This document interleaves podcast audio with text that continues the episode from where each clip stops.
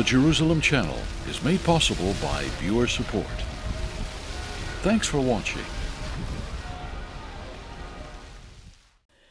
Today on Exploits, I want to share a fascinating interview that we did with a Bible scholar and Dead Sea Scrolls expert, Nehemiah Gordon. Get ready for some revelations about the New Testament from an expert in ancient Hebrew.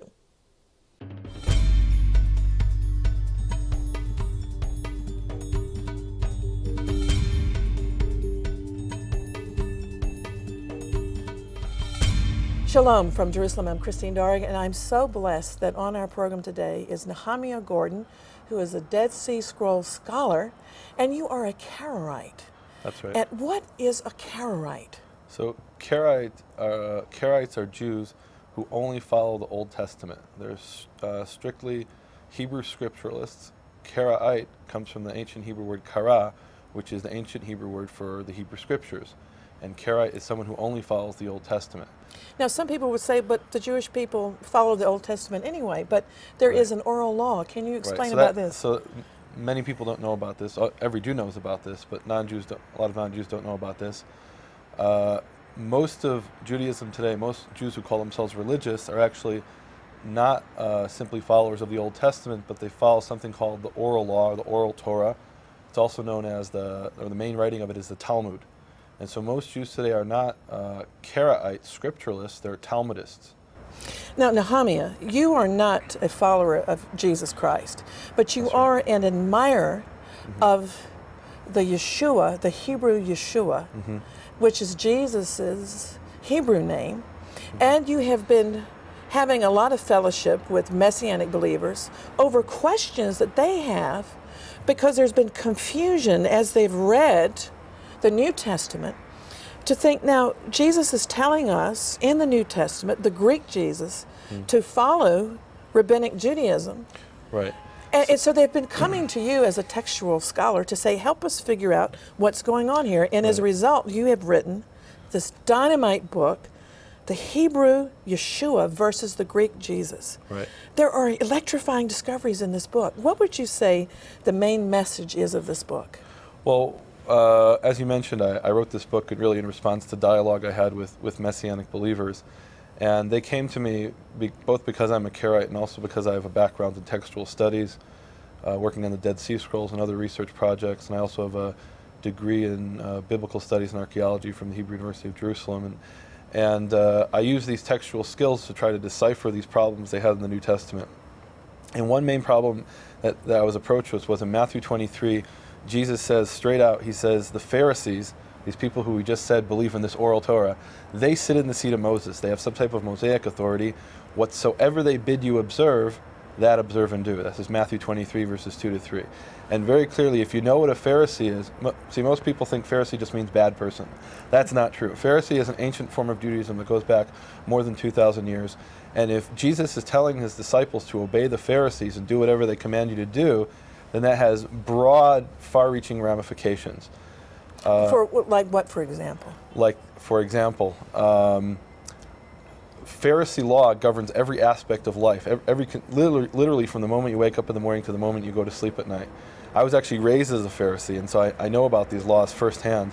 One of the laws is that before you eat bread, you must wash your hands. And washing your hands doesn't just mean taking a bar of soap and, and you know being hygienic and washing your hands. That, today we know that's common sense hygiene.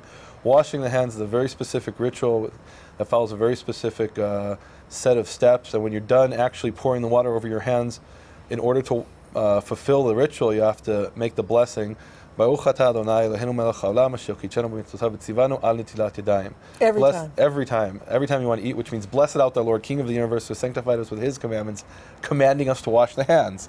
But did he? He didn't. God never commanded us to wash the hands. Now, if you're obeying the Pharisees, you have to do that every time you want to eat a meal. And, and I brought this example because this is one that actually appears in the, in the, In the New, New Testament, Testament. in Matthew chapter 15. And, It was a and the big point of controversy. Uh, exactly. In Matthew 15, the disciples sit down to eat bread and they don't wash their hands. And the Pharisees come and they say to Yeshua, to Jesus, Why have your disciples transgressed the tradition of the elders? For they wash not their hands when they eat bread.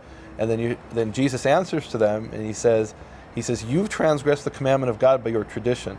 Now, I think most Christians have no idea what that means because they don't understand Phariseeism. what he's talking. You see, ma- many Christians when they read that from my conversations with Christians, they they read that and they th- say, okay, Jesus is doing away with the law.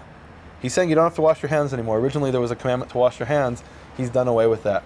Now, being raised as a Pharisee before I became a strictly Old Testament Karaite Jew, I was raised up as a Pharisee. My father was actually an Orthodox rabbi, and uh, I had the same question growing up: Where are we commanded to wash our hands? The same, the same question, or the same thing that, that Jesus was dealing with 2,000 years ago. I, I had these problems, and I went to my rabbis and I said, "Okay, where are we commanded to wash our hands?" We're Were you this. considered I'm to be a precocious child? a little bit of a troublemaker? Well, I wanted answers, and Yes. I and I wouldn't just accept, uh, you know, don't worry about it or just obey. I wanted to see the sources. Even back then, I wanted to see Bible chapter and verse. And so here I was told there is no Bible chapter and verse. They told me immediately, my rabbis. They said God didn't command us to wash the hands. However, God commanded us to obey the rabbis, and by obeying the rabbis, we're indirectly obeying God. And every time a Pharisaical or modern rabbinic Jew washes his hands before he eats, and, and makes the blessing, what he's really doing is proclaiming the supposed God given authority of the rabbis.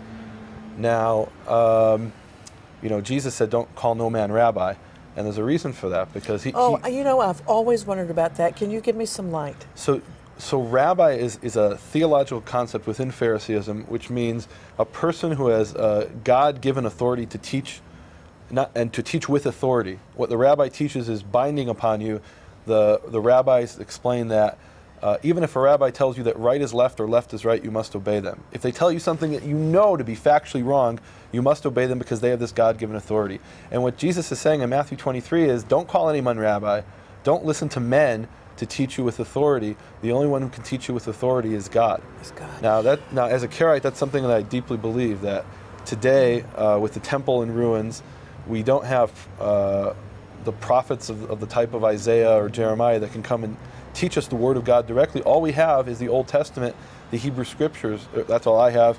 Uh, and I strict, uh, just look to the Old Testament for the answers because that to me is the Word of God. Now let's get back to the seat of Moses because Jesus was saying that the Pharisees of his day were sitting in that seat. Right. But you found a Hebrew translation of the Gospel of Matthew Right, exactly. that clarified well, this not, issue. not a Hebrew translation. Uh, and and let, let me get to that in a minute, but let me finish about Matthew 15. So Yeshua, Jesus says there very clearly, obey. Uh, he says there very clearly that the the Pharisees are the ones transgressing the commandment of God by their tradition. Now, as I mentioned, most Christians think, oh, Jesus is doing away with the law. But what he's actually doing is he's upholding the He's commandment of yes, God. he's upholding the the commandment Torah. of God is the Torah. And what he's saying is by requiring these man made laws, this, this law to wash your hands and make this blessing, which you rabbis, by your own admission, have foisted upon the people, these heavy burdens you've, you've thrown upon the people, which God never commanded, by doing that, you're violating the commandment of God. Now, how are they violating the commandment of God? When I read this in, in the New Testament, I was fascinated by this because this is something that I came to, you know, discovered on my own really, growing up with Phariseeism. In the Torah itself, in Deuteronomy chapter 4, verse 2, it says, Do not add to the Torah and do not take away from the Torah. Adding or taking away from the Torah is, is forbidden from the very beginning. And if the Pharisees come along and say, You must wash your hands before you eat bread and you must say this blessing, recognizing our supposed God given authority, that's a transgression of the commandment of God. And so, what Yeshua, or in Hebrew he's called Yeshua, what he's doing in Matthew 15 is not doing away with the Torah. He's doing away with these man made laws of the Pharisees and saying they don't have this God given authority. They can't add to the Torah. It's forbidden from the very beginning to add to the Torah. But then in Matthew 23, he comes along and he says, Whatsoever they command you to do, that observe and do. And he even talks about the heavy burdens. He talks about how they foist up these heavy burdens upon the nation. And what he seems to be saying when you read it in English and also in the Greek is he seems to be saying that they make up all these laws and rules and regulations, but they don't follow them themselves. But you should because they have Mosaic authority. So how do Now, we d- reconcile Now, does that make uh, does that even make sense? Let's start off with that. No. it doesn't even make sense. It's very And- And, it outright contradicts what he says in Matthew 15. So what's going on there? Well, when I began to research this, one of the things I found is that there's uh, um, a number of scholars who have who have determined that the New Testament or certain parts of the New Testament were not written originally in Greek; that they were actually written in Hebrew. And it turns out that there's actually a Hebrew version of the Gospel of Matthew that survived down to modern times.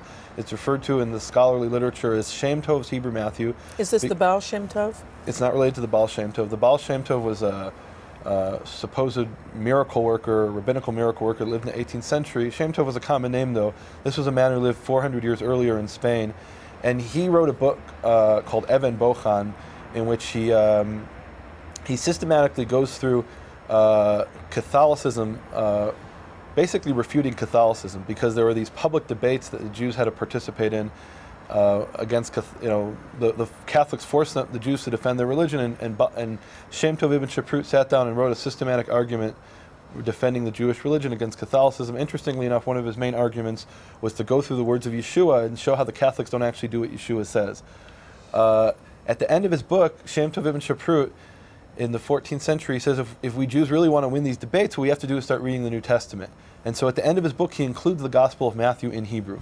Now, this has been known for centuries as Shem Tov's Hebrew Matthew, but it was always assumed that he simply translated it from Greek, and nobody even bothered really studying it. But you discovered that there are Hebraic puns. Right, there are Hebraic. Actually, I didn't discover this. Was this was discovered more than a decade ago uh, by other scholars that Shem, that Shem Tov's Hebrew Matthew appears not to have been translated from Greek, but it was actually written in Hebrew.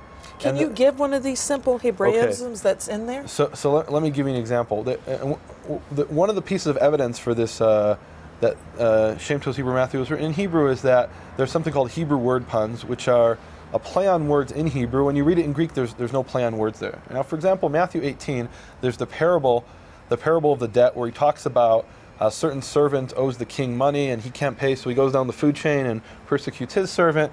And five times it talks about paying there, and the Hebrew word for pay is shalem.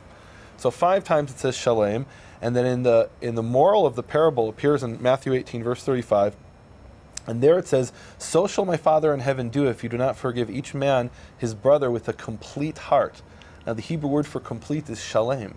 Wow. And this only makes sense when you read it in Hebrew. Yes. The message there is is diffused and really lost when you read it in Greek. But how beautiful And that it's- in Hebrew. It is. It's, it's like it's poetry when you read it in Hebrew. It's beautiful and it flows.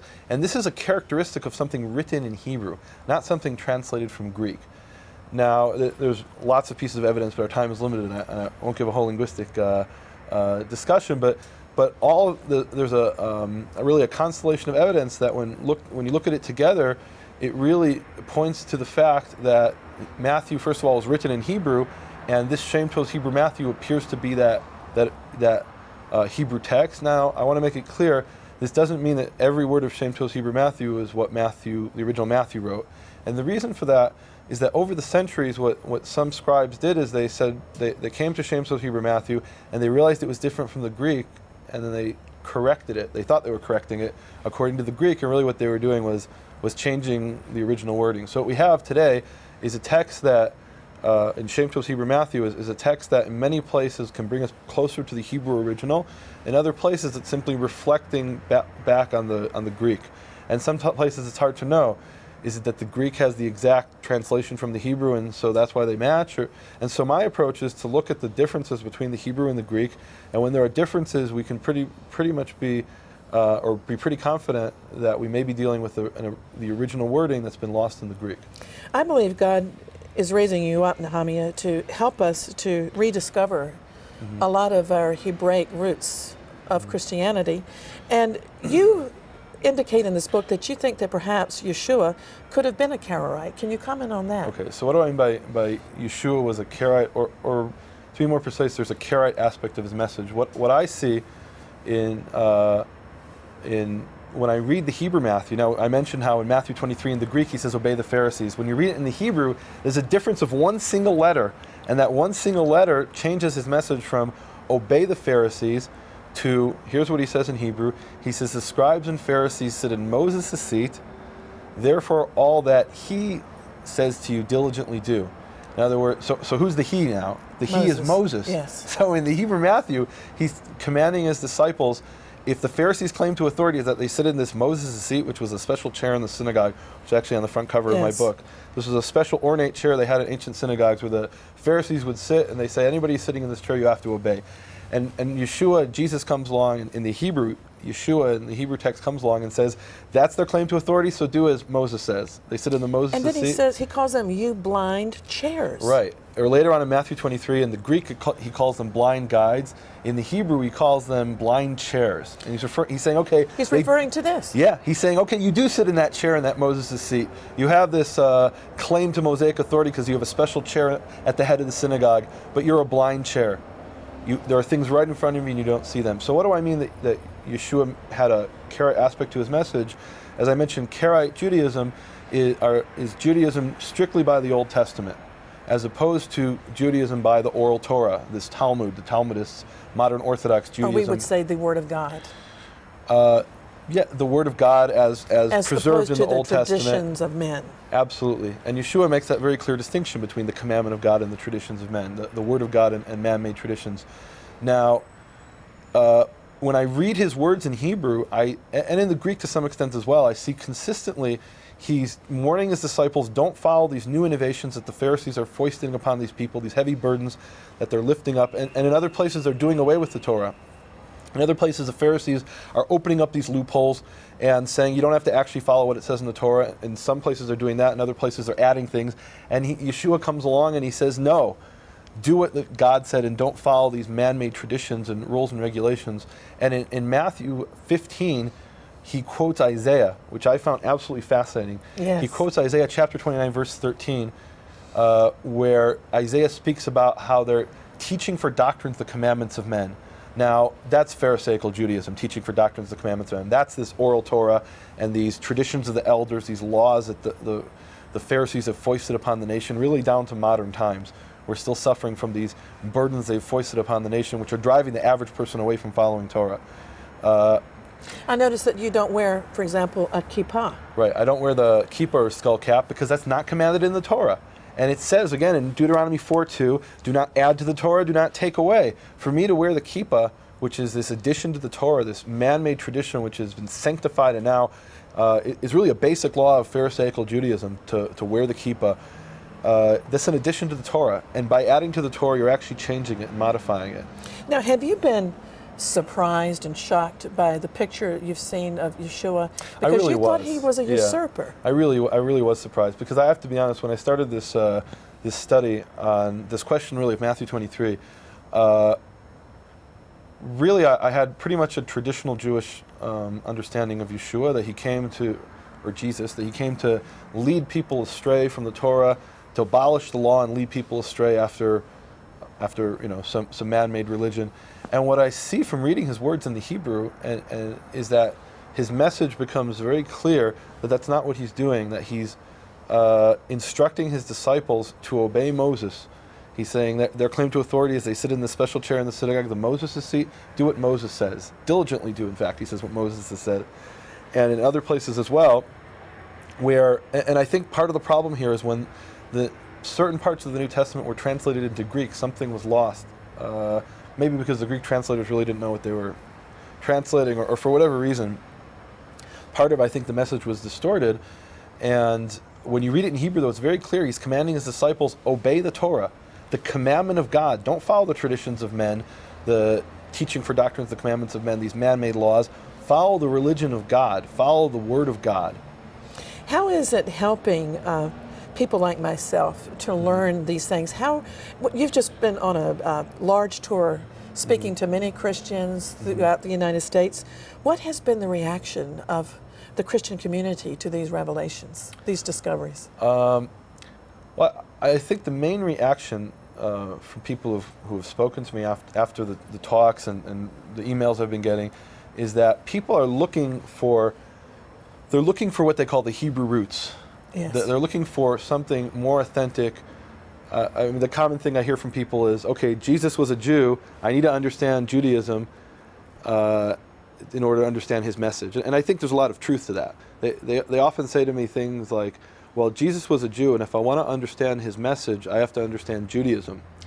Now, the next step for many people is to start to emulate Judaism. And once they realize, well, Jesus didn't do away with the Torah, they, they start to, to, instead of following Torah, they start emulating Judaism because uh, Rabbinic rabbinical Judaism, because simply by default, What's known out there is rabbinical Pharisaical Judaism.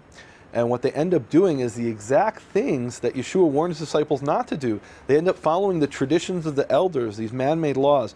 One of the things that really pushed me to write this book, because you have to understand, for a Jew to write a book about the Hebrew Yeshua and the Greek Jesus, I got a lot of a lot of criticism for this. But one of the things that, that really pushed me to write the book was interacting with, with Messianic Jews and them telling me that, well, they want to get closer to their Jewish roots and closer to Yeshua. So what they're doing is, is following all these rabbinical practices. And, and one practice that really blew me away to hear that they were doing is in their in their messianic synagogue they're reciting the rabbinical prayers and one of those prayers is something called the 18 benedictions now the 18 benedictions is a, a very ancient prayer that goes back more than 2000 years but within the 18 benedictions is something called the 19th benediction in hebrew birkat minim which is the curse of the followers of yeshua in, in the first century many of the followers of yeshua were still in the synagogue and they were still uh, in the synagogue controlled by the pharisees and so to drive them out, the Pharisees added a curse of anyone who accepted Yeshua as the Messiah. And here you have modern Messianic Jews who are trying to connect with Yeshua and they're reciting a curse upon themselves because they don't know what they're saying. They don't understand what Phariseeism is, and they don't understand that modern Orthodox Judaism is just a direct, uh, unbroken continuation of ancient Phariseeism. So they're ending up proclaiming this curse upon themselves in their own synagogues. And this is one of the things that really pushed me to write the book, realizing that people simply don't know. People learning, uh, yearning for truth, searching for these Hebrew uh, roots, Jewish roots of Christianity, which, which I think are, are, real and authentic. But what they end up doing is going astray after the Pharisees rather than the Torah, the commandment of God. You do not go along with the ban on the divine name. Mm-hmm. You actually pronounce the name of God. Let's right. talk about this for a minute because in the Torah, mm-hmm. God says that His name is to be mentioned, mm-hmm. is to be memorialed. Right. But the rabbis today have right. covered up. It's like a biggest cover up right. in the there's world. A, there's actually an outright ban on the name. In fact, it says in, in the Mishnah, which is part of this oral law, it says anyone who pronounces the name of the Creator as it is written has no place in the world to come no place in the resurrection. Now, so you would be, you feel like you'd be excommunicated by saying the name. I mean, you're, you're forfeiting your, your Im, immortal life by pronouncing the name. Now, think about this. The name appears in the Hebrew 6,828 times in, in the Hebrew of the Old Testament. 6,828 times. That's an average of seven times in every page of the Hebrew text. Now, the Hebrew name in Hebrew is Yod He Vav He, which some pronounce as Yahweh or Yahweh. I pronounce it as Yehovah for various uh, textual reasons. Um, but it's very clear that those are the letters, Yud He Vav He, whether you pronounce it as Yahweh or Yehovah or other variations of that, that the letters are indisputable, they're, they're very clear, and they're there almost 7,000 times in the Hebrew scriptures. Now, I really came to this revelation by simply reading the words of the Torah. Uh, in Exodus chapter 3, verse 15, it, he says there, he said he introduces himself really for the first time to Moses and he says, he, he introduces himself as Yehovah, and he says, This is my name forever. This is my memorial from generation to generation. Now, one of the things that I discovered is that in Hebrew, the word for memorial, the root uh, behind the word memorial is zecher, zayin chaf resh, and that word really has a much broader meaning in ancient Hebrew than it does in, in English. In ancient Hebrew, zecher is both to remember something but also to mention it. Now, so he's uh, saying you must speak my name, really. He's saying this is my mention when you, and actually the primary meaning of this word is to refer to something. I can refer to it with my mind, which is to remember it. And, and actually in Hebrew it's much more active than it is in English. It's mm. to summon it up in the memory. So I can summon it up in my memory, which is to remember it, or I can summon it up with my mouth, which is to mention it. So when he says, This is my zecher, from generation to generation, he's saying, This is my mention. Whenever you refer to me, whether with your mind or with your mouth, you must refer to me by my name, which is, Yehovah, not Lord or Adonai. You know, even in the English translations, it amazes me. Uh, it has, instead of Yehovah, Yud He Vav He, it has uh, the Lord. Lord, capital L, capital, capital O, yeah. capital R, capital D. Why is that? Because when King James pay, uh, hired these people to translate the Bible. They didn't know Hebrew, so they went to rabbis to teach them Hebrew, and the rabbis told them that word is pronounced as Adonai. And they said, okay, what's Adonai mean? Lord. so they wrote Lord Uh, in fact, in, in the King James translation, it's, I think it's only three times about that has Jehovah, which is a transcription of what's in the Hebrew Yehovah. Uh, the other 6,825 so times, Lord. it's Lord in caps. Caps. Now, do you think, Nehemiah, that this uh, is a problem today that people don't know who God is? They think Allah is God because his name has not been remembered and mentioned? I, I think that, I mean, you say Allah for the Muslims. I think this is, I mean, I can speak from my own background. This is a problem for Jews. That we're in, we're in a, uh, a very difficult situation now with all our prob- political problems. And it says in the prophets, all those who came call upon the name of, and the next word is not Lord, all those who call, upon the name of Yehovah will be saved. Now we're in crisis now. We need to call upon his name. And can't and do the it. average person in the street doesn't know what his name is. This is a big. They big don't know how to cover-up. pronounce it. And if they know, they're told they're not allowed to pronounce it. Now, have you noticed? I'm not talking about the sect of the Jehovah's Witnesses. I'm not talking about Mm-hmm. Okay. that. But have you noticed that eh, within um, mainstream Christianity, a Mm-hmm. lot now, many Christians are trying to recover the name of Jehovah? That, that's This what is a I- I worldwide that, movement. yeah. And you found a prophecy in the Bible that mm-hmm. in the end days, the Gentiles will. Right. call. It says in Jeremiah 12, 16. It, he it's an amazing prophecy because it's one of the few prophecies in the entire Old Testament which is speaking directly to the Gentiles and only to the Gentiles. It's a prophecy where Jeremiah says, you know, this has nothing to do with Israel. I'm now speaking to the nations.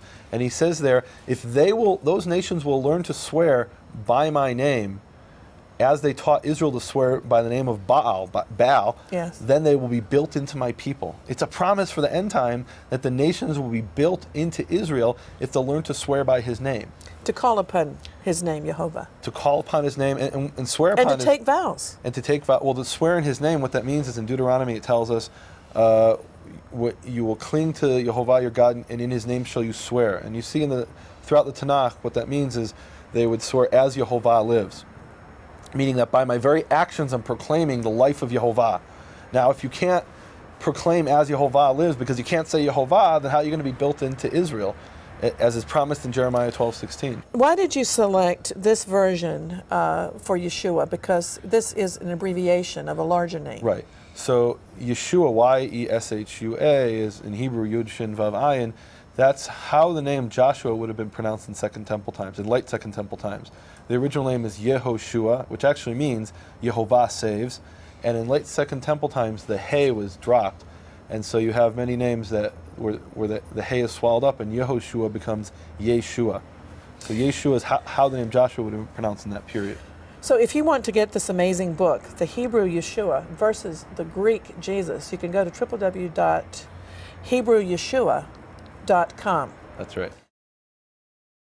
In that interview, I was speaking with Bible scholar and Dead Sea Scrolls expert Nehemiah Gordon. Well, we hope you enjoy exploring these Bible themes with us here at the Jerusalem Channel. But right now, it's that time of year when we face a very specific financial challenge. You see, we have to pay for every minute that every viewer is watching our programs. Streaming video over the internet does cost money.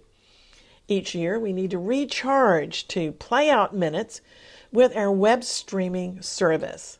Normally, we have plenty of minutes that we pay for in advance, but there are times of the year when those video minutes begin to get critically low.